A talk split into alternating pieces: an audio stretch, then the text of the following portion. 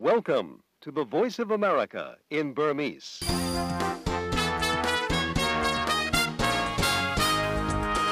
မင်္ဂလာပေါင်းနဲ့ပြည့်စုံတဲ့ညနေခင်းဖြစ်ပါစေရှင်။ဝါရှင်တန်မြို့တော် VOA American တန်ကနေ2014ခုနှစ်မေလ22ရက်ကြာသပတေးနေ့ညနေစီစဉ်တွေကိုမြန်မာစံတော်ချိန်ညနေ6နာရီခွဲကနေ9နာရီအထိလိုင်းဒိုမီတာ16 19နဲ့25တို့ကနေတိုက်ရိုက်ထုတ်လွှင့်နေပါပြီရှင်။ ဒီကနေ့ညနေခင်းအတွက်အစီအစဉ်မူကတော့ကျမခင်ပြူထွေးပါရှင်။မင်္ဂလာပါရှင်ကျမကခင်မျိုးသက်ပါဒီညနေခင်းသတင်းတွေကိုကိုအောင်လင်းဦးနဲ့အတူကြီးညာပေးမှာပါ။ထိုင်းနိုင်ငံမှာစစ်တပ်ကအာဏာသိမ်းလိုက်ပါပြီ။ တရုတ်နိုင်ငံမှာတော့မတည်ငြိမ်တဲ့ရှင်ကျန်းဒေသမှာဘုံပေါက်ကွဲခဲ့ပြီးလူပေါင်း30ကျော်သေဆုံးခဲ့ရပါတယ်။နိုင်ဂျီးရီးယားနိုင်ငံမှာတော့ပြန်ပြီးအဆွဲခံတဲ့ចောင်းသူလေး250ကျော်ကိုပြန်ပြီးရှာဖို့အမေရိကန်တပ်ဖွဲ့တွေကိုဆေလွှတ်လိုက်တယ်လို့ကုလသမဂ္ဂကလည်းပြန်ပြီးဆွဲတဲ့ Boko Haram အဖွဲ့ကိုအရေးယူဖို့ပြင်ဆင်နေပါပြီ။ဒီလိုထူးခြားတဲ့သတင်းလေးတွေကြားရမှာပါမခင်ဖြူထွေ။ဟုတ်ကဲ့ပါရှင်။သမရဦးသိန်းစိန်ဆိုရအဖွဲ့ဝင်တွေကသူတို့လာစားတဲ့က25ရာခိုင်နှုန်းကိုစွင်းစင်းရဲနွမ်းပါသူတွေအတွက်လှူဒန်းမယ်လို့ကြေညာလိုက်ပါတယ်။ဒီပေါ်သုံးသက်သူတွေရဲ့အမြင်ကဘယ်လိုပါလဲ လူကြီးရဲ့လေးပုံတစ်ပုံတော့ဆိုတော့ဒီ14 5သန်းလောက်ကပေါ့နော်ဟို poverty line အောက်မှာရှိနေတယ်အဲ poverty line အောက်မှာရှိတဲ့ဒီလောက်ဖြစ်တဲ့များတဲ့ဇာတ်ကြီးဆိုတော့ပတ်စံမောင်းနေတယ်ဆိုတော့ဒါနံပါတ်နံပါတ်အဲ့လိုဖြစ်မှာပေါ့နော် မကြခင်ပြည်စုံနာဆင်နိုင်ပါတယ်။တခါအရှိနဲ့အရှိတောင်အာရှဒေသမှာမူရစ်စေဝါရောင်းဝယ်ဖောက်ကားမှုကြီးထွားလာနေတဲ့အခြေအနေနဲ့ပတ်သက်ပြီးတော့လည်းတင်ပြပေးဖို့ရှိသလိုဘင်္ဂလားပင်လယ်အော်ကနေရခိုင်ကမ်းရိုးတန်းဘက်ကိုဥတီရွေ့လျားနေတဲ့ဘုံတိုင်းငယ်တစ်ခုအကြောင်းကိုလည်းအသိပေးဖို့ရှိပါတယ်။အခုရင်ဆုံးကတော့နောက်ဆုံးရမြန်မာနဲ့နိုင်ငံတကာသတင်းတွေကိုတော်ခင်မျိုးသက်နဲ့ကိုအောင်လင်းဦးတို့ကကြီးညာပေးကြပါမယ်ရှင်။ တရုတ်နိုင်ငံမှာမတူကွဲပြားတဲ့လူမျိုးစုတွေနေထိုင်ရာရှန်ကျန်းဒေသကမြို့တော်ရဲ့လူစီကားတဲ့ဈေးတစ်ခုထဲမှာဘုံပေါက်ကွဲမှုတစ်ခုဖြစ်ခဲ့တဲ့အတွက်လူပေါင်း31ယောက်တေဆုံးသွားခဲ့တယ်လို့တရုတ်နိုင်ငံပိုင်သတင်းဌာနကကြေညာလိုက်ပါတယ်။ Oromqi မြို့လေက ရန်မင်းပန်းချန်နာမှာအဝေးပြေးရင်နှစ်ဆင်းနဲ့လူအုပ်ထဲကိုမောင်းဝင်ပြီးတိုက်ခိုက်ခဲ့တဲ့အတွက်လူ90ကျော်ဒဏ်ရာရခဲ့တယ်လို့အစိုးရအာဘော်ရှင်ဝါသတင်းဌာနကပြောပါတယ်။ကားနဲ့မောင်းဝင်လာပြီးခဲ့တဲ့နောက်မှာဖောက်ခွဲပစ္စည်းတွေကိုရင်တွေပေါ်ကနေပစ်ထုတ်ခဲ့တယ်လို့မျက်မြင်တွေ့သူတွေကပြောကြတယ်လို့ကျဲလောင်းနဲ့ပောက်ကွဲတံတရားစင်လောက်ထိကြားခဲ့ရတယ်လို့လည်းပြောပါတယ်။ရင်တစင်းပောက်ကွဲခဲ့တဲ့ဆို လို့ဆင်ဝါသတင်းကဖော်ပြထားပါတယ်။အခင်းဖြစ်ပွားတဲ့နေရာကနေမီးနဲ့မီးခိုးလုံးကြီးတွေထွက်လာတာကိုပြတဲ့ဓာတ်ပုံတွေကိုလူမှုကွန်ရက်အင်တာနက်စာမျက်နှာတွေပေါ်မှာတွေ့နေရပါတယ်။သေဆုံးဒဏ်ရာရသူတချို့ကိုတေဆောင်သွားခဲ့ပေမဲ့လူတချို့ကိုတော့လမ်းတွေပေါ်မှာလဲနေတာတွေ့ရပါတယ်။ဒီလိုလှုပ်ဆောင်ခဲ့တဲ့အကြမ်းဖက်သမားတွေကိုအပြင်းထန်အပြစ်ပေးမယ်လို့တရုတ်သမ္မတရှီကျင့်ဖင်ကကတိပြုခဲ့ပါတယ်။ဖြစ်ရရဲ့လက်တဲ့အဖြစ်ဘယ်သူမှဝန်ခံတာမျိုးတော့မရှိသေးပါဘူး။ ထိုင်းနိုင်ငံမှာစေအုပ်ချုပ်ရေးဥပဒေကြီးညာပြီးနှစ်ရက်ကြာဒီကနေ့မှာပဲစစ်တပ်ကအာဏာသိမ်းလိုက်တဲ့အကြောင်းကြေညာချက်ထုတ်ပြန်လိုက်ပါတယ်คณะรักษาความสงบแห่งชาติซึ่งประกอบด้วยกองทัพบกထိုင်းနိုင်ငံမှာတရားဥပဒေစိုးမိုးရေးနဲ့နိုင်ငံရေးပြုရင်ပြောင်းလဲမှုတွေအတွက် စစ်တပ်ကတိုင်းပြည်အာဏာကိုထိန်းချုပ်လိုက်တဲ့အကြောင်းစစ်ဦးစီးချုပ်ဗိုလ်ချုပ်ကြီးပရယုတ်ချန်အိုချာကရုံးမြင့်တဲ့ညကနေကြေညာသွားခဲ့တာပါနိုင်ငံရေးပြဿနာတွေကိုဖြေရှင်းနိုင်မှုပြိုင်ဘက်နိုင်ငံရေးပါတီကခေါင်းဆောင်တွေနဲ့ဒီကနေ့ထပ်မံတွေ့ဆုံပြီးမှပဲအခုလိုကြေညာလိုက်တာပါဆွေးနွေးပွဲမှာပါဝင်တဲ့နိုင်ငံရေးပါတီကခေါင်းဆောင်တွေကိုစစ်သားတွေခေါ်ထုတ်သွားတာတွေ့ရတယ်လို့လည်းမျက်မြင်တွေ့သူတွေကပြောရမယ် ဒီလူတွေကိုဖမ်းဆီးထိန်းသိမ်းတာမျိုးဟုတ်မဟုတ်ဆိုတာကတော့ရှင်းရှင်းလင်းလင်းမသိရပါဘူးစစ်တပ်ကအာဏာသိမ်းပြီးရာထူးကဖယ်ရှားခံခဲ့ရပြီးနောက်ပြပမှာတင်းရှုံနေတဲ့ဝန်ကြီးချုပ်အောင်တက်ဆင်ရှင်နာဝတ်ကိုထောက်ခံသူတွေနဲ့ဆန့်ကျင်သူအတိုက်ခံတွေကြား စစ်တပ်ကကြောင်းဝင်စစ်ဆက်ညှိနှိုင်းမှုတွေကတော့အောင်မြင်ခဲ့ပုံမရပါဘူး။ဝန်ကြီးချုပ်အောင်တက်ဆင်ရဲ့ညီမဖြစ်သူဝန်ကြီးချုပ်ဟောင်းရင်းလိုက်ရှင်နာဝတ်နဲ့အစိုးရအဖွဲ့ဝင်တချို့ကိုအာဏာလွှဲသုံးစားမှုနဲ့ဒီလာဆန်းမှာယာရုကဖယ်ရှားခဲ့ရကနိုင်ငံရေးတင်းမာမှုတွေထိုင်းနိုင်ငံမှာထွတ်ထိပ်ရောက်လာတာဖြစ်ပါတယ်။နောက်ပိုင်းမှာလည်းဝန်ကြီးချုပ်အောင်တက်ဆင်ကိုထောက်ခံသူတို့ကိုယာယီဝန်ကြီးချုပ်ဖြစ်နေစားထုတ်ခန့်ရလိုက်ပေမဲ့အတိုက်ခံတွေကလက်မခံနိုင်ပဲဆက်လက်ဆန့်ကျင်ကန့်ကွက်ခဲ့ကြတာဖြစ်ပါတယ်။ဗီယက်နမ်ကမ်းလွန်ဒေသကပိုင်နဲ့အငင်းပွားနေတဲ့နေရာမှာတရုတ်က အစိုးရပိုင်းရေနံတူးစင်ကြီးတစ်ခုလာရောက်တိဆောက်တာကိုတရားစွဲဆိုမယ်လို့ဗီယက်နမ်ဝန်ကြီးချုပ်ငွေ့တန်တန်းကချိန်ချောက်လိုက်ပါတယ်။အခုလိုရေနံတူးစင်လာရောက်ချထားတာကိုတုံ့ပြန်တဲ့အနေနဲ့ တရားဆွဲဆိုအရေးယူတာအပါအဝင်နယ်မြေကာကွယ်ရေးအတွက်နှီးမျိုးစုံသုံးဖို့စဉ်းစားနေတယ်လို့ဝန်ကြီးချုပ်ကသတင်းတောက်တွေကိုအီးမေးလ်နဲ့ကြေညာချက်ပေးပို့ခဲ့ပါတယ်။ပင်လယ်နဲ့ရေနံတူးစင်နာမှာတရုတ်နဲ့ဗီယက်နမ်နိုင်ငံတွေကတင်းမောတွေကိုချထားပြီးတင်းမာမှုတွေဆက်ပြီးဖြစ်ပွားနေချိန်မှာပဲအခုလိုကြေညာချက်ထုတ်ပြန်လိုက်တာပါ။တင်းမောတွေဟာဒဇင်းနဲ့ဒဇင်းဝင်းပြီးတိုက်နေကြသလိုတစ်ဖက်နဲ့တစ်ဖက် မိသက်ပိုက်ကြီးတွေနဲ့အပြန်အလှန်ပက်ဖြန်းနေကြတာမို့အချိန်ဒီတဲ့ပိုဆိုးလာမှာကိုစိုးရိမ်နေကြပါတယ်။ဗီယက်နမ်နိုင်ငံဟာသူ့နယ်မြေအချုပ်ချာ ပိုင်နာပိုင်ဆိုင်မှုတွေလုံးဝကာကွယ်သွားမှာဖြစ်ကြောင်းမစ္စတာဒန်ကအလေးနဲ့ထားပြောဆိုခဲ့ပေမဲ့စီးရဲရလှုပ်ဆောင်မှုကိုခုခံကာကွယ်ရေးအတွက်ပဲသုံးမှာဖြစ်ပြီးစစ်ပွဲစတင်ဖို့တော့သူမလိုလားကြောင်းပြောဆိုခဲ့ပါတယ်။ဗီယက်နမ်ကအထူးစီးပွားရေးဇုံဖြစ်နေသတ်မှတ်ထားတဲ့တောင်တရုတ်ပင်လယ်ပြင်ထဲက Paracel ကျွန်းတွေနားမှာတရုတ်ဘက်ကမေလတရက်နေ့မှာရေနံတူးစင်ကြီးတစ်ခုကိုလာရောက်တိစောက်ခဲ့တာဖြစ်ပါတယ်။ဒါကိုမကျေနပ်ကြတဲ့ဗီယက်နမ်နိုင်ငံသားတွေကတရုတ်ဆန့်ရေးကန့်ကွက်ဆန္ဒပြမှုတွေလှုပ်ဆောင်ခဲ့ရကနေနှစ်ဦးသေဆုံးခဲ့ပြီးလူပေါင်းဒါဇင်နဲ့ချီပြီးဒဏ်ရာတွေရခဲ့ကြပါတယ်။ဒါဟာတောင်တရုတ်ပင်လယ်ပြင်ထဲကနေမြေပိုင်ဆိုင်မှုအတွက်အငင်းပွားနေတဲ့ဒေသတွေမှာတရုတ်ကသူပိုင်ဆိုင်ကြောင်းအပြင်းထန်ပြသလာတဲ့နောက်ဆုံးလုပ်ရတစ်ခုဖြစ်ပါတယ်။အငင်းပွားနေတဲ့ရေပိုင်နယ်ထဲကတောင်ကိုရီးယားစစ်သည်မော်ဒဇင်းရှိရာအနီးကိုမြောက်ကိုရီးယားဘက်ကလက်နက်ကြီးတွေနဲ့ပစ်ခတ်ခဲ့တဲ့အကြောင်းတောင်ကိုရီးယားစစ်တပ်ကပြောပါတယ်။ ရှီရန်နယ်မြေရောင်ပြောင်ကျွန်းအနီးပင်လန်ဝါရဲ့တောင်ဘက်ဒေသမှာလက်နက်ကြီးကြီးစံတွေကြားရောက်ခဲ့တာဖြစ်တဲ့အကြောင်းတောင်ကိုရီးယားစစ်တပ်ကဒီကနေ့ပဲပြောဆိုလိုက်တာပါ။ကင်းလန်နေတဲ့တောင်ကိုရီးယားစစ်သည်မောကတော့ပြစ်ခတ်မှုကြောင့်ထိခိုက်မရှိခဲ့ဘူးလို့လည်းပြောပါတယ်။တောင်နဲ့မြောက်ကိုရီးယားနိုင်ငံစလုံးကမကြာခဏဆိုသလိုစီးရေးလေ့ကျင့်လေ့ရှိတဲ့ဒီဒေသမှာထိတဲ့ရင်ဆိုင်မှုတွေလည်းဖြစ်ပွားလေ့ရှိပါတယ်။ မန်လာထဲမှာတော့ကလည်းတောင်ကိုရီးယားနယ်မြေတွေကိုမြောက်ကိုရီးယားရဲ့လက်နက်ကြီးကြီးစံတွေကြားရောက်ခဲ့ရကတောင်ကိုရီးယားကလည်းမြောက်ကိုရီးယားဘက်ကိုအပြန်အလှန်ပစ်ခတ်ခဲ့မှုပါတယ်။မြောက်ကိုရီးယားကတော့ရေနံနမိတ်ပိုင်ဆိုင်မှုကိုတစ်ဖက်သက်သတ်မှတ်ချက်သာဖြစ်ပြီးလက်တွေ့မှာတောင်ပိုင်းဘက်ကနောက်ဆုတ်ပြီးရေးဆွဲရမှာဖြစ်တယ်လို့လည်းပြောဆိုထားတာပါ။တောင်နဲ့မြောက်ကိုရီးယားနိုင်ငံကြား1953ခုနှစ်မှာစစ်ပင်ကြီးဆယ်အုပ်ချုပ်ဆိုပြီးတိုက်ပွဲတွေအဆုံးသတ်ခဲ့ပေမဲ့ရန်ဘက်တွေဖြစ်နေဆက်လက်ရှိနေစေဖြစ်ကြပါတယ်။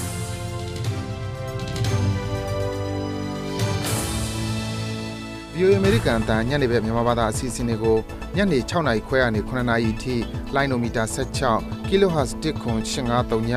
လိုင်းနိုမီတာ19 kHz 15555လိုင်းနိုမီတာ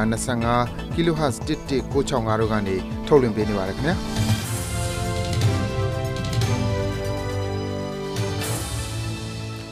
VOA American တန်ကညနေခင်းသတင်းတွေကိုဆက်လက်ကြီးညာနေပါတယ်။ Nigeria နိုင်ငံကပြီးခဲ့တဲ့လတွင်ပြန်ပြီးအဆွဲခံရတဲ့ကျောင်းသူလေး250ကျော်ကိုကူညီပြီးရှာဖွေပေးဖို့အိန္ဒိယချက်နိုင်ငံတဲ့ကိုသမ္မတ Barack Obama က American တပ်ဖွဲ့ဝင် 80ကိုဆယ်လွတ်လိုက်ပြီးဖြစ်ပါတယ်။ဒီကျောင်းသူကလေးတွေပြန်မေးဆွဲခံရတဲ့ချီဘုတ်မြို့နားမှာရှိတဲ့ရွာ၃ရွာမှာစစ်သွေးကြွတွေလို့တန်တရားရှိတဲ့လက်နက်ကိုင်းတွေကလူပေါင်း90လောက်ကိုတပ်ဖြတ်ခဲ့တယ်လို့မျက်မြင်သက်သေတွေပြောကြားပြီးမကြခင်မှာပဲခုလိုဆယ်လွတ်ခဲ့တာပါ။နယ်နိမိတ်ချင်းထိစပ်နေတဲ့ကင်မရွန်နိုင်ဂျာနဲ့ချက်နိုင်ငံတွေအနီးနိုင်ဂျီးရီးယားရဲ့ဝေးလံခေါင်ဖျားတဲ့အရက်မှာဖွင့်ထားတဲ့ကျောင်းကကျောင်းသူလေးတွေကိုဘိုကိုဟာရမ်အဖွဲ့ကဧပြီလ14ရက်နေ့မှာပြန်ပေးဆွဲခဲ့တာပါ။ခုချိန်ထိသူတို့ဘယ်မှာရှိနေဆိုတာမသိရသေးပါဘူး။မိန်းကလေးတွေဘယ်မှာရှိနေလဲဆိုတာကိုသိနိုင်အောင်နိုင်ငံတကာအကူအညီတွေပိုပြီးပေးနေချိန်မှာပဲအကြမ်းဖက်မှုတွေပိုခံလာရတဲ့ဒေသခံတွေကလုံခြုံရေးပိုပြီးကောင်းအောင်လုပ်ပေးဖို့အတွက်တောင်းဆိုကြပါတယ် Every Nigeria is worried. Nobody is safe. Everybody is afraid of what is going on. So we really need government. ညာတိုင်းစိတ်ပူနေရတယ်လို့ဘယ်သူမှအန္တရာယ်မကင်းတဲ့အတွက်စိုးရိမ်နေကြတာမို့ အစိုးရဘက်ကရောနိုင်ငံတကာကူညီသူတွေစီကပါအကူအညီတွေလိုအပ်နေတယ်လို့ဒေသခံတူကပြောသွားတာပါဘုံတွေပောက်ကွဲခဲ့တဲ့အတွက်လူပေါင်းများစွာတေဆုံးနေရတဲ့ပြဿနာကိုကူညီဖြေရှင်းပေးဖို့တောင်းဆိုပါတယ်အင်္ဂါနေ့ကဂျိုးစ်မြို့ကဈေးနဲ့ဘတ်စကားခိတ်တွေမှာဘုံတွေပောက်ကွဲခဲ့တဲ့အတွက်လူပေါင်း130လောက်တေဆုံးခဲ့ရတာပါဒါဟာဘိုကိုဟာရမ်အဖွဲ့ရဲ့လှုပ်ဆောင်မှုလို့ပြောကြပါတယ်2009ခုနှစ်ကစပြီးလူပေါင်းထောင်နဲ့ချီတေဆုံးရတဲ့အစိုးရဆန့်ကျင်အကြမ်းဖက်လှုပ်ရှားမှုတွေလှုပ်ဆောင်ခဲ့တဲ့အတွက်နိုင်ဂျီးရီးယားခြေစိုက်ဒီဘိုကိုဟာရမ်အဖွဲ့ကိုအယ်ကိုင်ဒါနဲ့ဆက်သွယ်ဆက်နွယ်နေသူများဆင်းမှာထည့်သွင်းပြီးအရေးယူဖို့အတွက်နိုင်ဂျီးရီးယားအစိုးရကပန်ကြားခဲ့တာမို့ကုလသမဂ္ဂကအရေးယူတန်းခတ်မှုတွေချမှတ်ဖို့စဉ်းစားနေပြီဖြစ်ပါတယ်။ယူကရိန်းနိုင်ငံရှေ့ပိုင်းဒေသကရုရှားလူလားသူခွတ်ထွက်ရေးသမားတွေရှိရာနေရာတွေကိုပြစ်မှတ်ထားပြီးအစိုးရတပ်တွေကပြစ်လိုက်ပုံရတဲ့လက်နက်ကြီးတွေကြားရောက်ရာကအရသားတွေပိုင်ဆိုင်တဲ့အစာအုပ်တွေထိခိုက်ပျက်စီးခဲ့ပါတယ်။စလိုဗင်မြို့စင်ကြေပုံအရက်မှာဖြစ်ခဲ့တဲ့ပြစ်ခတ်မှုအတွင်းနေအများပြားတဲ့လက်ဖက်ရည်ဆိုင်တစ်ဆိုင်အကြီးအကျယ်ထိခိုက်ပျက်စီးခဲ့ရတယ်လို့ဒေသခံတွေကပြောဆိုခဲ့တာပါ။ပြစ်ခတ်မှုဖြစ်ပွားပြီးနောက်ပိုင်းမှာတော့ ဒေါသထွက်နေကြတဲ့မြို့ကန်တွေကယူကရိန်းအစိုးရတပ်တွေရဲ့စစ်စင်ရေးတွေအဆုံးသတ်ပြီးပြန်ဆုတ်ခွာဖို့တောင်းဆိုခဲ့ကြပါတယ်။ဒေသခံတရားနီးပါးကလမ်းပေါ်ထွက်စုဝေးရမှာသမ္မတရွေးကောက်ပွဲတွေမှာမဲမပေးပဲကန့်ကွက်ကြဖို့လည်းဆော်ဩခဲ့ကြတာပါ။ရုရှားနိုင်ငံအရှေ့ပိုင်းဒေသတွေမှာရုရှားလူလား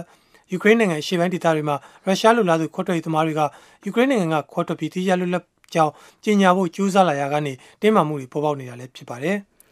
ဆီးရီးယားကိုနိုင်ငံတကာရာဇဝတ်ခုံရုံးတင်မှုကုလသမဂ္ဂလုံခြုံရေးကောင်စီဆုံးဖြတ်ချက်ချမှတ်ဖို့လှုံ့ဆော်နေတာကိုကြာသပတေးနေ့မှာဗီဒီယိုအာဏာသုံးပယ်ချဖို့တားဆီးဖို့အတွက်ရုရှားကစီစဉ်နေပါတယ်။လုံခြုံရေးကောင်စီကခုလိုဆုံးဖြတ်ချက်ချမှတ်လိုက်ရင်နိုင်ငံရေးအဖြေရှာဖို့ရည်ရွယ်ပြီးလှုံ့ဆော်နေမှုတွေအတွက်အခြေအနေတွေရှုပ်ထွေးကုန်နိုင်တယ်လို့ကုလသမဂ္ဂဆိုင်ရာရုရှားတမ္မကြီး Vitaly Checkin ကဗုဒ္ဓဟူးနေ့မှာပြောကြားခဲ့တာမို့ဒီကနေ့ ကြာသပတေးနေ့မှာရုရှားအစိုးရကအခုလိုဆုံးဖြတ်ချက်ချမှတ်လိုက်တာဖြစ်နိုင်ပါတယ်။ရုရှားဟာကုလသမဂ္ဂလုံခြုံရေးကောင်စီရဲ့အမြဲတမ်းအဖွဲ့ဝင်9နိုင်ငံထဲမှာပါဝင်နေတာမို့ကောင်စီရဲ့ဆုံးဖြတ်ချက်တစုံတရာချမှတ်ဖို့စ조사မှုတွေမှာဗီတိုအာဏာသုံးပယ်ချနိုင်တဲ့နိုင်ငံတစ်နိုင်ငံဖြစ်ပါတယ်။ဆီးရီးယားနိုင်ငံမှာ2011ခုနှစ်မတ်လတည်းကစတင်ခဲ့တဲ့ထိတိုက်ရင်ဆိုင်မှုတွေနဲ့ပတ်သက်ပြီးချမှတ်ခဲ့တဲ့ဆုံးဖြတ်ချက်၃ခုစလုံးကိုရုရှားဘက်ကပယ်ချခဲ့တာဖြစ်ပါတယ်။အခုနောက်ဆုံးဆုံးဖြတ်ချက်ချဖို့ပြင်သစ်ကမူကြမ်းရေးဆွဲခဲ့တာဖြစ်ပြီးဆီးရီးယားအာဏာပိုင်တွေနဲ့အစိုးရလူလာတဲ့လက်နက်ကင်ဖွဲ့တွေကရောအစိုးရမဟုတ်တဲ့လက်နက်ကင်ဖွဲ့တွေကပါလူခွင့်ချိုးဖောက်မှုတွေကြဲကြဲပြန့်ပြန့်လှုပ်ဆောင်နေမှုကိုရှုံချထားပါတယ်။ဒီလိုအရေးယူဖို့အခြားနိုင်ငံပေါင်း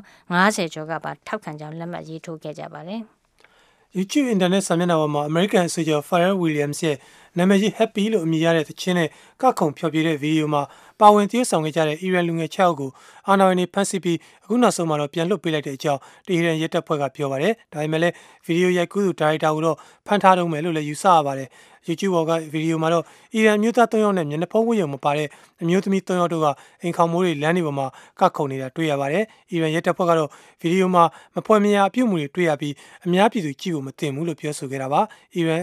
နိုင်ငံရဲ့အစ္စလမ်ဥပဒေအရဆိုရင်တော့အမျိုးသမီးတွေကခြေဆုံးကောင်းဆုံးဝတ်ယုံတွေဝတ်ဆင်ကြရပါတယ်။ YouTube ဗီဒီယိုတွေက Happy တချင်းရဲ့မူရင်းဆိုတော့ Pharrell Williams ကတော့ပျော်စရာကောင်းတာတွေကိုဖြန့်ချီဖို့ကြိုးစားသူတွေဖန်ခံရတာစိတ်မကောင်းစရာလုပ်ရဖြစ်တယ်ဆိုပြီးသူ့ရဲ့ကိုယ်ပိုင် Twitter စာမျက်နှာပေါ်မှာမှတ်ချက်ပေးခဲ့ပါတယ်။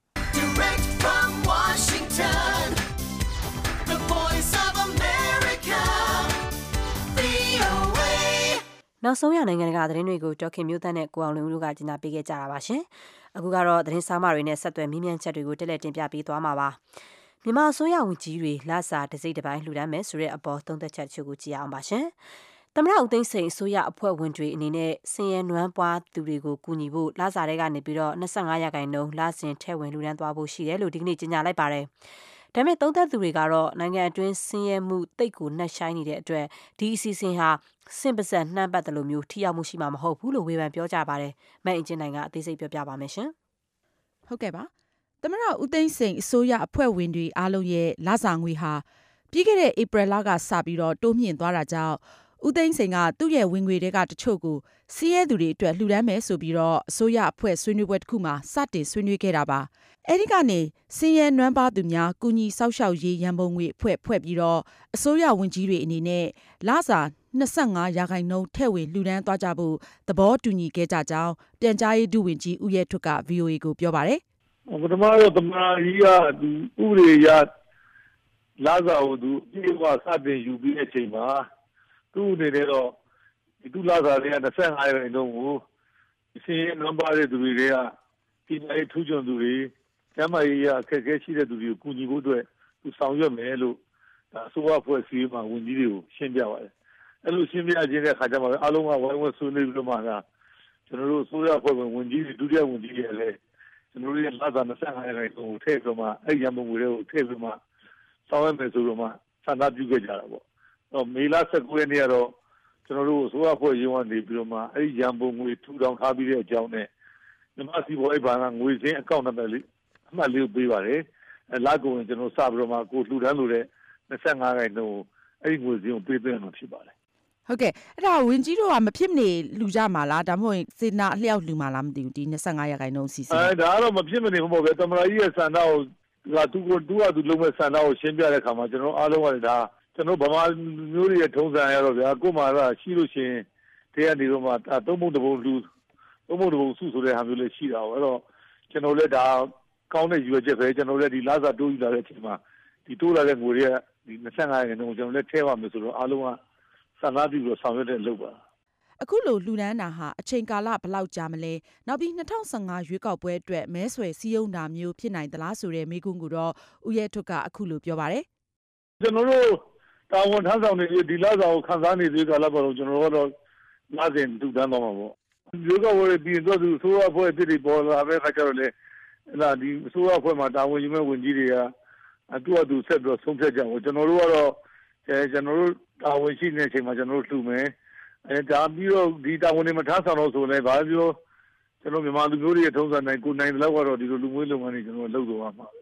အရင်ကသမရလစာကျပ်15သိန်းကနေ လွတ်တော်ရဲ့ဆုံးဖြတ်ချက်အရအခုဆိုရင်သမရလစာဟာကျပ်သိန်း90ဝင်ကြီးအဆင့်သိန်း30နဲ့ဒုဝန်ကြီးလာစာကတော့သိန်း20ရှိနေပါတယ်။ဒါကြောင့်အခုလိုအစိုးရအဖွဲ့ဝင်တွေအားလုံးကလာစာ25ရာခိုင်နှုန်းလှူမယ်ဆိုရင်တစ်လကိုသိန်း600လောက်ရဖို့ရှိပြီးတော့တစ်နှစ်ကိုကျပ်သိန်းပေါင်း9200လောက်ရဖို့ရှိပါတယ်။ဒါပေမဲ့လို့နိုင်ငံရဲ့ စီးပွားရေးအမြင်အရကြည့်မယ်ဆိုလို့ရှိရင်စင်ရွယ်တွင်တိတ်ကိုနှဆိုင်နေတဲ့တိုင်းပြည်အတွက်ဒီလိုစင်ရဲတိုက်ဖြတ်မှုအစီအစဉ်ဟာထိရောက်မှုမရှိနိုင်ဘူးလို့မြန်မာ Freedom သတင်းစာအက်ဒီတာချုပ်ဦးတီဟာစောကမြင်ပါတယ်ရွေးကောက်ပွဲနဲ့သူဆိုင်လို့ပြောလို့ရတယ်မဆိုင်လို့ပြောလို့ရပါတယ်ဒါပေမဲ့ဒီပါရေးရှိတော့ကြည့်ရဆိုလို့ရှိရင်တော့တကယ် poverty issue ကကျွန်တော်ရှိမှာဟို poverty line အောက်ကိုရောက်နေတာ26ရာခိုင်နှုန်းရှိတယ်ဆိုတော့လူဦးရေရဲ့လေးပုံတစ်ပုံလောက်ဆိုတော့ဒီ14 5သန်းလောက်ကပေါ့နော် ဟို poverty line အောက်မှာရှိနေတယ်အဲ poverty line အောက်မှာရှိတဲ့ဒီလောက်ဖြစ်တယ်များတဲ့ကြာကြီးဆိုဆိုတော့ပတ်စံမောင်းလို့ရှိနေဆိုလို့ရှိရင်ဒါစံပတ်စံနှံပဲဆိုအဲ့လိုဖြစ်မှာပေါ့နော်ဒါပေမဲ့ဟိုတကယ်တကယ်ဖြစ်နေတာတော့ကျွန်တော်မြင်တာတော့ဒီစီဝိုင်း policy နောက်ဒီ poverty issue နဲ့ပတ်သက်တဲ့ဟို policy တွေပြင်တာတွေကပုံပြီးထိရောက်မှလို့ထင်တယ်ဒီလိုမျိုးတူတာကတော့သူတို့စေနာပေါ်ပြရတော့ရောက်တယ်ဒါပေမဲ့အဲ့လိုအမောင်းနဲ့တော့ထိရောက်တဲ့ပံ့ပိုးမှုထိရောက်တဲ့ဟိုဆင်းရဲနှောမှုတစ်ဖက်မှာထိရောက်တဲ့ပံ့ပိုးမှုဖြစ်နိုင်လို့မထင်ဘူး တိုင်းပြည်ရဲ့အခွန်ငွေတွေကိုစနစ်တကျကောက်ခံပြီးတော့စင်းရဲမှုတိုက်ဖြတ်ရေးမူဝါဒတွေကိုလက်တွေ့အကောင့်ထဲပေါ်ဆောင်ရွက်နိုင်ဖို့ကပိုပြီးအရေးကြီးတယ်လို့ဦးတီဟာစောကပြောသွားပါတယ်ရှင် Well, Myanmar has many great products and services that are very attractive to the United States. နိုင်ငံချင်းနှိမ့်နှံမဲ့လူတွေအတွက်ဒီနိုင်ငံသားတွေအတွက် ကွန်ဒိုယဉ်ကျေးမှုဆိုတာသူတို့အတွက်ကမစိမ့်ဘူးလေဘေးကလည်းလုံးချင်းအင်ကြီးလောက် The possibility of a great transformation is in sight for our country. An important step that will take us nearer to a truly ရ revolutionary န်နေဆိုင်တော့လည်းပို့ပြီးတော့ခက်ခဲတာပေါ့ကားကြားထဲမှာညင်းနေရတာပေါ့ကားကြားထဲမှာကိုဝင်းဝင်းဝင်ဝင်းတော့ရှာနေရတာဒီလိုပဲပတ်စံမရရအောင်ရှာတာ မနေ့ပိုင်းဟိုဈေးဘိုးရအောင်ရှာတာမြန်မာနဲ့နိုင်ငံတကာငွေရေးကြေးရေးဈေးကွက်အလုတ်အကင်နဲ့အခွင့်အလမ်းအပါအဝင်စီးပွားရေးဆိုင်ရာအခြေအနေဖြစ်ပျက်တွေကိုအပတ်စဉ်တနင်္လာနေ့ညဘက်မှာစီးပွားရေးကဏ္ဍကနေထုတ်လွှင့်ပေးနေပါတယ်။ဒီအစီအစဉ်ကို VOA ရဲ့အင်တာနက်စာမျက်နှာ burmese.voanews.com မှာလည်းပြန်ပြီးနားဆင်နိုင်ပါတယ်ခင်ဗျာ။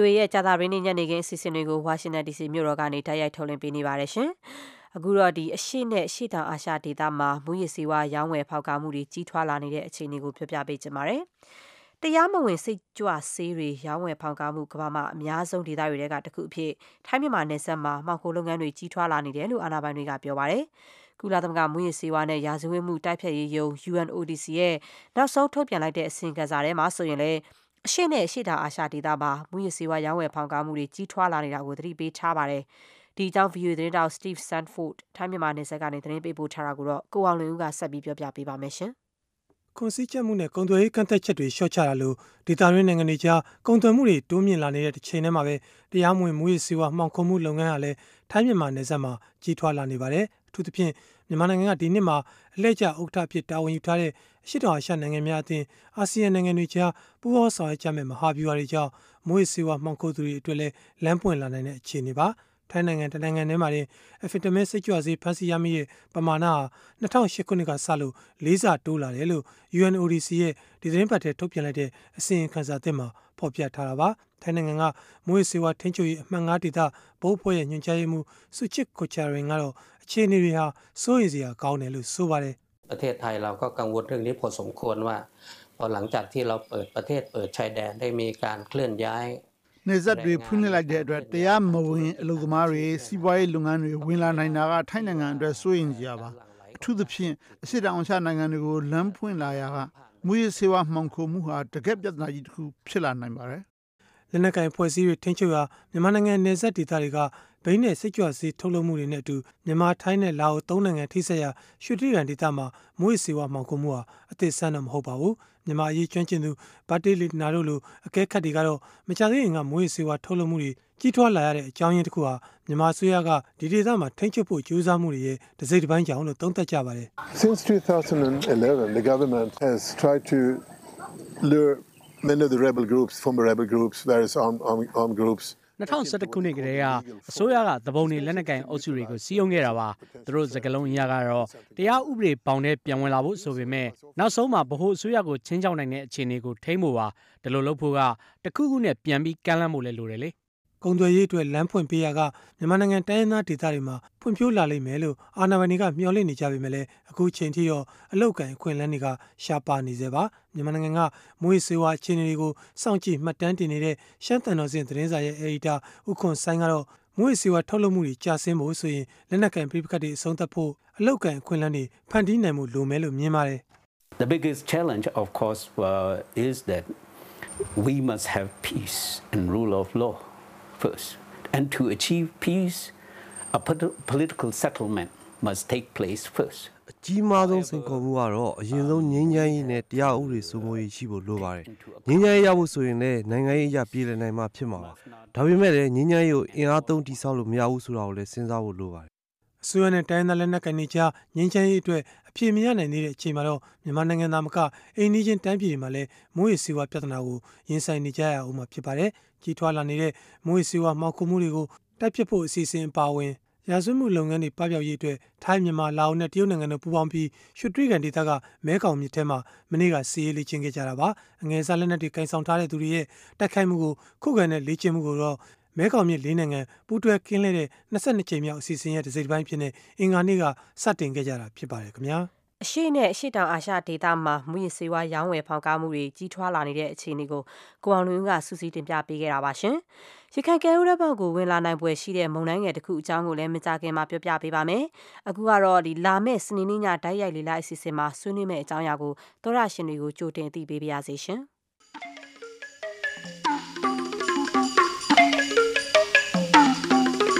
သောရရှိခင်ဗျာနိုင်ငံရေးအကြက်တဲတွေကြုံတွေ့နေရတဲ့ထိုင်းနိုင်ငံမှာစစ်တပ်ကအာဏာသိမ်းတာမဟုတ်ပါဘူးလို့ပြောကြပြီးစစ်အုပ်ချုပ်ရေးဥပဒေကိုကြေညာလိုက်ပါတယ်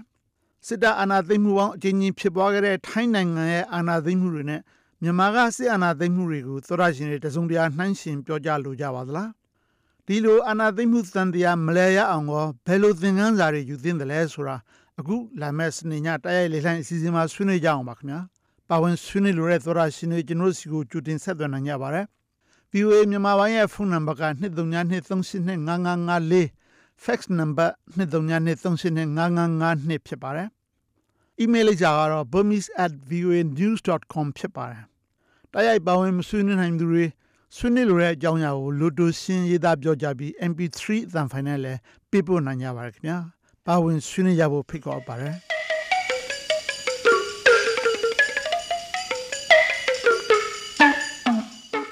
ရရှင်တွေအချိန်မီဆက်သွယ်လာကြစေချင်ပါတယ်ဒီစနေနေ့ညမတိုင်ခင်မှာပါဝင်ဆွေးနွေးကြဖို့ကိုလည်းထပ်ပြီးတော့ဖိတ်ခေါ်ပါရရှင်အခုဆက်ပြီးတော့မိုးလေဝသသတိပေးချက်သတင်းတပုတ်ကိုပြပြပေးချင်ပါတယ်ဘင်္ဂလားပင်လယ်အော်မှာလက်ရှိဖြစ်ပေါ်နေတဲ့မုန်တိုင်းငယ်ဟာဒီမြန်မာနိုင်ငံရခိုင်ကမ်းရိုးတန်းဘက်ကိုဥတီရွေ့လျားနိုင်မယ်လို့မိုးလေဝသနဲ့စလဗေဒညွှန်ကြားမှုဦးစီးဌာနကခန့်မှန်းထားပါတယ် မိုးစလဌာနကမုန်တိုင်းငယ်ရဲ့အခြေအနေကိုအချိန်နဲ့တပြေးညီစောင့်ကြည့်နေပြီးတော့မြမကန်ယူရန်ကိုဝင်ရောက်မယ်ဆိုရင်အနည်းဆုံး12နာရီကြိုတင်ပြီးတော့သတင်းထုတ်ပြန်မှာဖြစ်ပါတယ်။လောလောဆယ်မှာတော့မုန်တိုင်းငယ်ရဲ့အချိန်ကြောင့်မိုးသက်လေပြင်းတိုက်ခတ်ပြီးလှိုင်းကြီးနိုင်တာကြောင့်မို့လို့မြဝကျွန်းပေါ်နဲ့ရခိုင်ကန်ယူရန်မှာငါးဖမ်းရေရင်နဲ့တင်မောတွေကိုပင်လယ်ပြင်ကိုမသွားဖို့တားမြစ်ထားပါတယ်။ဒီကြောင့်ပြည်စုံကိုတော့ VOA မြန်မာပိုင်းသတင်းတောက်ကိုမိုးစော်ကပြောပြပေးပါမယ်ရှင်။ ဟုတ်ကဲ့ဒီအပိုင်းတွင်ဘင်္ဂလားပင်လယ်အော်မှာဖြစ်ပေါ်နေတဲ့လေဖိအားနဲ့ရပ်ဝန်းဟာတနင်္လာနေ့နေခင်းပိုင်းမှာမုန်တိုင်းငယ်အဖြစ်ပြောင်းလဲခဲ့တာဖြစ်ပါတယ်။ဒီနေ့နေခင်း7နာရီခွဲအချိန်ကတိုင်းထွာချက်အရဆိုရင်မုန်တိုင်းငယ်ဟာရခိုင်ကမ်းရိုးတန်းဘက်ကိုဥတီနေတယ်လို့မိုးလေဝသနဲ့ဇလဗေဒညွှန်ကြားမှုဦးစီးဌာနကခန့်မှန်းထားကြောင်းဌာနကတာဝန်ကျဝန်ထမ်းတဦးကအခုလိုပြောပါတယ်ဘင်္ဂလားပင်တော်အရှေ့လေဘက်မှာဖြစ်ပေါ်နေတဲ့မုန်တိုင်းငယ်ဟာမြန်မာနိုင်ငံကွာမြို့ရဲ့အနောက်တောင်ဘက်မိုင်160ခန့် ပတ်သိမ်မြို့ရဲ့အနောက်အနောက်တောင်ဘက်မိုင်155မိုင်ခန့်နဲ့စစ်တွေမြို့ရဲ့တောင်အနောက်တောင်ဘက်225မိုင်ခန့်ခွာပင်လယ်ပြင်ပို့ပြနေပါတယ်။အဲဒီမုန်တိုင်းငယ်ကအရှေ့မြောက်ဘက်ကိုဆက်လက်ရွေ့ချပြီးနောက်ဆုံးတရရှိသောခန့်မှန်းချက်များအရဒီကနေ့မွန်တက်မှာနောက်24နာရီတွင်မြန်မာနိုင်ငံရခိုင်ကမ်းရိုးတန်းသို့ဦးတည်ရွေ့ချလာနိုင်လို့ခန့်မှန်းထားပါတယ်ရှင်။ မိုးစလဌာနက ဦးစီးအရာရှိ ဒေါက်တာတင်မာထေးကတော့ ဒီထုတ်ပြန်ချက်ဟာ ဒီကနေ့ နေကင်း12နာရီကနေ နောက်24နာရီတွင်ခံမှန်းချက်ဖြစ်ပြီး မုန်တိုင်းငယ်ရဲ့ ဖြစ်ပေါ်နိုင်တဲ့ အခြေအနေကို စောင့်ကြည့်နေဆဲဖြစ်တယ်လို့ ပြောပါတယ် ကိုယ့်နိုင်ငံဘက်ကိုပဲဟိုဝင်မလား မဟုတ်ဘဲနဲ့တန်းကနေပြီး꿰ပြီးတော့ဒီမင်္ဂလာဒေ့ရှ်နဲ့ အိန္ဒိယဘက်ကို သွားတာလည်း ရှိတယ် အဲ့လိုမျိုးဆိုတော့ကြတော့ तू ကတော့ အချိန်နဲ့ တပြေးညီ စောင့်ကြည့်နေရတော့ကိုယ့်နိုင်ငံကို ဖြတ်ဖို့တေးကြတယ်ဆိုတဲ့အချိန်ကျရင်ဘယ်မျိုးကနေပြီးတော့ဖြတ်မယ်လို့ဆိုတာကို12နာရီမတိုင်ခင်မှာထပ်ပြီးတော့ကြီးညာထားမယ်အခုဟာတော့နောက်24နာရီအတွင်းဆိုပြီးတော့ဒါကခမန်းချက်ရခိုင်ကမ်းရိုးတန်းကိုတော့ဥတည်နေတယ်လို့ခန့်မှန်းထားတယ်အခုလောလောဆယ်တော့ဟိုသူ့ရဲ့ direction ကအရှင်းမြောက်ကိုဥတည်နေတာကနေပြီးတော့မြောက်အနောက်မြောက်ကိုနည်းနည်းပြောင်းပြီးတော့တခါတလေမှာရွေ့နေတယ်လို့ဟို Indian ဝလီဝတာဌာနကနေပြီးတော့ထပ်ထုတ်ထားတာပါရှင် အဲ့တော့ကြတော့ကိုယ့်စီကိုလာမယ်လို့လည်းပြောလို့မရသေးဘူးသူတို့ဘက်ကိုရွေ့မယ်လို့လည်းပြောလို့မရသေးဘူးဒီအခြေအနေကတော့လောလောဆယ်လက်ရှိအခြေအနေတွေမှာစောင့်ကြည့်နေပါရဲ့ရှင်မုန်တိုင်းငယ်ရဲ့အရှိန်ကြောင့်မိုးသက်လေပြင်းတိုက်ခိုက်နိုင်ပြီးပင်လယ်ပြင်မှာလှိုင်းကြီးနိုင်လို့သတိပေးချက်တွေလည်းထုတ်ပြန်ထားတယ်လို့ဒေါက်တာတင်မာသေးကပြောပါတယ်ဘုဒ္ဓလေးချင်းကြပြီးတော့လှိုင်းရတော့လှိုင်းကြီးမယ် လှိုင်းကြီးပြီးလို့ရှိရင်တနာရီကိုမိုင်40ကနေ45မိုင်လောက်အထိတိုက်မယ်အခုလက်ရှိအခြေအနေမှာတော့အဲ့ဒီအဲ့ဒီမျိုးဖြစ်တဲ့အတွက်ဒီပင်လယ်ထဲမှာဆိုလို့ရှိရင်ပို့ပြီးလေပြင်းမှဖြစ်တဲ့အတွက်ပင်လယ်ထဲကိုဒီကဖန်တမောတွေဒီရေလုတ်သားတွေအနေနဲ့မသွားဖို့တော့တားမြစ်ထားပါတယ်တစ်ချိန်တည်းမှာမကွေးပဲခူးရန်ကုန်စတဲ့တိုင်းဒေသကြီးတွေနဲ့ရခိုင်ပြည်နယ်နေရာအနှံ့ပြားမှာမိုးထစ်ကျုံရွာပြီးနေရာကွက်ပြီးမိုးကြီးနိုင်တယ်လို့လည်းမိုးစလားဌာနကထုတ်ပြန်ပါတယ် ဘင်္ဂလားပင်လယ်အော်မှာ မိုးကြိုကာလနဲ့ မိုးလွန်ကာလတွေမှာ အများအဖြစ်မုန်တိုင်းဖြစ်ပေါ်တတ်ပြီး လွန်ခဲ့တဲ့2008ခုနှစ် မေလက မြန်မာပြည်ကို ဝင်ရောက်ခဲ့တဲ့ နာဂစ်မုန်တိုင်းကြောင့် လူ33000ကျော် သေဆုံးခဲ့ရပါတယ်။ပြီးခဲ့တဲ့နှစ် မေလလယ်လောက်က ဖြစ်ပေါ်ခဲ့တဲ့ မဟာစင်မုန်တိုင်းကတော့ အစောပိုင်းက ရခိုင်ကမ်းရိုးတန်းကိုဥတီနေတယ်လို့ ထုတ်ပြန်ခဲ့ပေမဲ့ နောက်ပိုင်းမှာတော့ ဘင်္ဂလားဒေ့ရှ်နိုင်ငံ တောင်ပိုင်းကမ်းခြေကိုဖျက်ကျော်ဝင်ရောက်သွားခဲ့ပါတယ်။ ကိုမိုးစောသတင်းပေးပို့ခဲ့တာပါရှင်။မေလ22ရက်ကြာသပတေးနေ့ VOA စီစဉ်တွေကတော့မကြခင်မှာပြီးဆုံးတော့မှာဖြစ်ပါတယ်။ဒီညနေရေဒီယိုအစီအစဉ်ပြီးပြီးချင်းညနေ9နာရီကနေ9နာရီခွဲမှာ VOA TV သတင်းလွှာအစီအစဉ်ကိုတိုက်ရိုက်ထုတ်လွှင့်ပေးနေတဲ့အကြောင်းကိုလည်းထပ်မံသိပေးပါရစေရှင်။ Asia 73ဂျိုရုကနေပြီးတော့ဖမ်းယူကြည့်ရှုလို့ရပါတယ်။ VOA ကထုတ်လွှင့်တဲ့ဒီလိုရုံမြင့်တန်းကြားအစီအစဉ်တွေနဲ့ရေဒီယိုအစီအစဉ်တွေကိုကျမတို့ရဲ့ဒီ internet website လိပ်စာ burmese.voanews.com မှာ နားဆင်ကြည့်ရှုလို့ရပါတယ်။ VOA ရဲ့ YouTube, Facebook နဲ့ Twitter စာမျက်နှာတွေမှာလည်း VOA ရဲ့ TV အစီအစဉ်တွေကိုကြည့်လို့ရပါတယ်ရှင်။ဒီ VOA အမေရိကန်တန်ရဲ့ကြာသပတေးနေ့ညနေခင်းမြန်မာဘာသာအစီအစဉ်တွေကိုဝါရှင်တန် DC မြို့တော်ကနေတိုက်ရိုက်ထုတ်လွှင့်ပေးနေတာဖြစ်ပါတယ်ရှင်။အခုကြံနေသေးတဲ့အချိန်မှာတော့သတင်းချင်းချုပ်ကိုဒေါက်ခင်မျိုးသက်ကတလဲကျင်ညာပေးပါအောင်မယ်ရှင်။ ထိုင်းနိုင်ငံမှာတရားဥပဒေစိုးမိုးရေးနဲ့နိုင်ငံရေးပြုပြင်ပြောင်းလဲမှုတွေအတွက်စစ်တပ်ကတိုင်းပြည်အာဏာကိုထိန်းချုပ်လိုက်ကြောင်းစစ်တပ်အကြီးအကဲဗိုလ်ချုပ်ကြီးပရာယုတ်ချန်အိုချာကကြေညာလိုက်ပါတယ်။စစ်အုပ်ချုပ်ရေးဥပဒေကြေညာပြီးနှစ်ရက်ကြာမှာပဲတိုင်းပြည်အာဏာကိုထိန်းချုပ်လိုက်ကြောင်းထိုင်းဦးစီးချုပ်ကရုပ်မြင်သံကြားကနေကြေညာလိုက်တာဖြစ်ပါတယ်။နိုင်ငံရေးပြဿနာတွေကိုဖြေရှင်းနိုင်မှုအတွက်ပြိုင်ဘက်နိုင်ငံရေးပါတီခေါင်းဆောင်တွေနဲ့ထပ်မံတွဲဆုံအပြီးမှာအခုလိုပြောကြားလိုက်တာပါ။ တရုတ်နိုင်ငံမှာမတူကွဲပြားတဲ့လူမျိုးစုတွေနေထိုင်ရာရှင်ကျန်းဒေသကမြို့တော်ရဲ့လူစီကားတဲ့ဈေးထဲမှာဘုံပေါက်ကွဲမှုဖြစ်ပြီးလူပေါင်း32ဦးသေဆုံးသွားခဲ့ပါတယ်။ Urumqi မြို့လေရန်မင်းပန်းချံနားမှာအဝေးပြေးရင်နှစင်းနဲ့ဒုအုပ်ထဲမောင်းဝင်ပြီးတိုက်ခိုက်ခဲ့တဲ့အတွက်လူ90ကျော်လဲဒဏ်ရာရခဲ့တယ်လို့ရှင်ဝါသတင်းမှာဖော်ပြထားပါတယ်။နိုင်ဂျီးရီးယားနိုင်ငံကပြီးခဲ့တဲ့လအတွင်းပြန်ပြီးအဆွဲခံလိုက်ရတဲ့ကျောင်းသူလေး250ကျော်ကိုကူညီရှာဖွေပေးဖို့အတွက်အိန္ဒိချင်းချက်နိုင်ငံတွေကို သမရဘရက်အိုဘားမားကအမေရိကန်တပ်ဖွဲ့ဝင်80ကိုဆေလွတ်လိုက်ပြီးဖြစ်ပါတယ်။ဒီအယ်ကိုင်းဒါနဲ့ဆက်နွယ်နေတဲ့ဘိုကိုဟာရမ်အဖွဲ့ကိုအရေးယူဖို့အတွက်နိုင်ဂျီးရီးယားအစိုးရကပန်ကြားခဲ့တာမို့ကုလသမဂ္ဂကအရေးယူတန်ခတ်မှုတွေချမှတ်ဖို့စဉ်းစားနေပါပြီ။ယူကရိန်းနိုင်ငံအရှေ့ပိုင်းရုရှားလူလာသူခွဲထွက်ရေးသမားတွေရှိရာနေရာကိုပြစ်မှတ်ထားပြီးအစိုးရတပ်တွေပစ်လိုက်ပုံရတဲ့လက်နက်ကြီးတွေကြားရောက်တဲ့ရက်ဖက်ဆောက်ဦးတွေကိုထိခိုက်ပျက်စီးစေခဲ့ပါတယ်။ သတင်းချင်းချုပ်ကိုဒေါက်ခင်မျိုးသက်ကြီးညာခဲ့တာပါမေလ22ရက်ကြာသပတေးနေ့ညနေခင်းစီစဉ်တွေကတော့ဒီလောက်ပါပဲရှင်ဒီညနေစီစဉ်ထုတ်လို့ရမှုကအမဲအင်ကျင်းနိုင်ဖြစ်ပြီးအင်ဂျင်နီယာကတော့ဆူလီမန်တာရာဝေလီဖြစ်ပါတယ်ကျမကတော့ခင်ပြူထွေးပါရှင်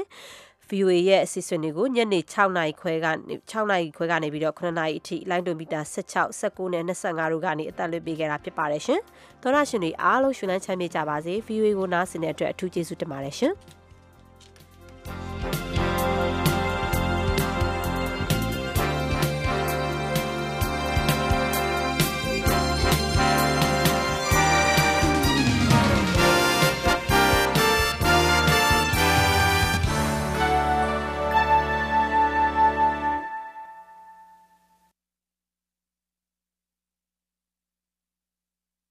This program has come to you from the Voice of America, Washington.